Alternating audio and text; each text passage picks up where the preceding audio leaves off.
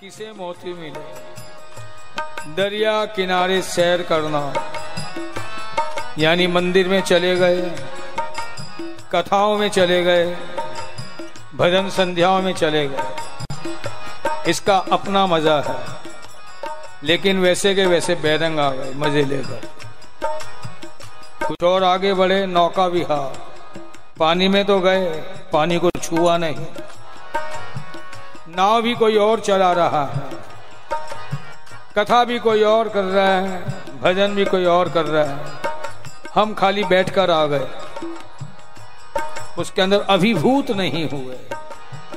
कि जो कहा जा रहा है, उसको सुनकर मज़ा आ रहा हो। ऐसी बातें प्राय कम होती है। और जिसे मज़ा आना है उस समय, यानी उसने तैरने में आ गया। तैरने की बात आ गई।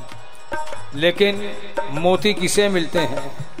जो वापस घर जाकर उसी का चिंतन करे, मनन करे, स्मरण करे, मोती उसे मिलते हैं।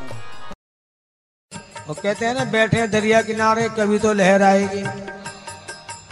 इंतज़ार करते हैं, अपना आप लहर आएगी। चलो उसी से चरण उसमें डाल देंगे अपने। ज़्यादा मन करेगा बस थोड़ा सा अंदर जाएँगे इतना इतना ओ भाई। डुब्बी ला के बाहर आ जाएँगे। आता उनके पास भी है। लहरें क्यों?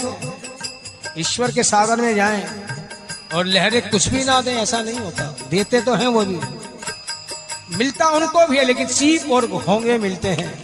अगर मोती प्राप्त करने हैं तो अंदर जाना ही होगा।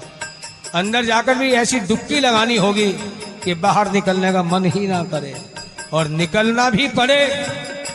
तो याद रखना, दरिया के अंदर डूबकर जो निकलता है तो उसके शरीर से निचुड़ता भी पानी ही और कुछ नहीं निचुड़ता। यानी रस के सागर में जाए, बाहर आना भी पड़े तो हर अदाओं से, हर क्रियाओं से, हर चेष्टाओं से, हर इंद्रियों से वो रस का ही, रस की ही निष्पत्ति हो, रस का ही निर्झरण हो।